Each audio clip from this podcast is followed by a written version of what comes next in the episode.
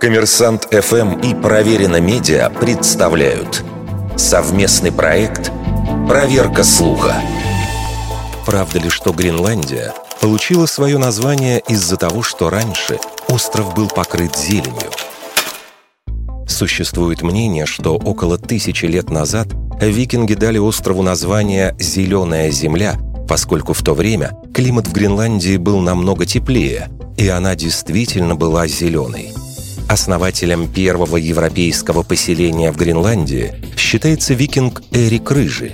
В сагах сообщается, что Рыжий, высланный из Исландии за преступление, в Гренландии открыл местность, свободную ото льда и пригодную для земледелия. По возвращению викинг рассказал о новой земле, которую окрестил «Зеленой».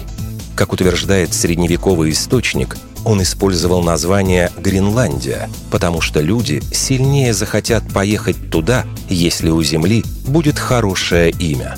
Особенно если твою страну называют Исландией, ледяной. В результате колонизировать Гренландию отправились 25 кораблей с переселенцами. При этом утверждать, что подобный маркетинговый ход полностью основан на вранье, было бы неверно.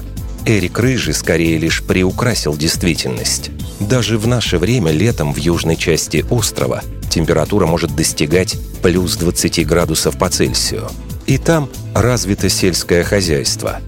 В 2007 году международная группа исследователей на основе анализа ДНК с юга острова заявила, что несколько сотен тысяч лет назад Гренландия по климату вполне могла походить на современную Скандинавию.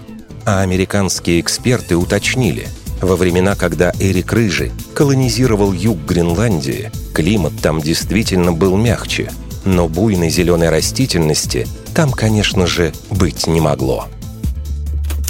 Вердикт. Большей частью неправда.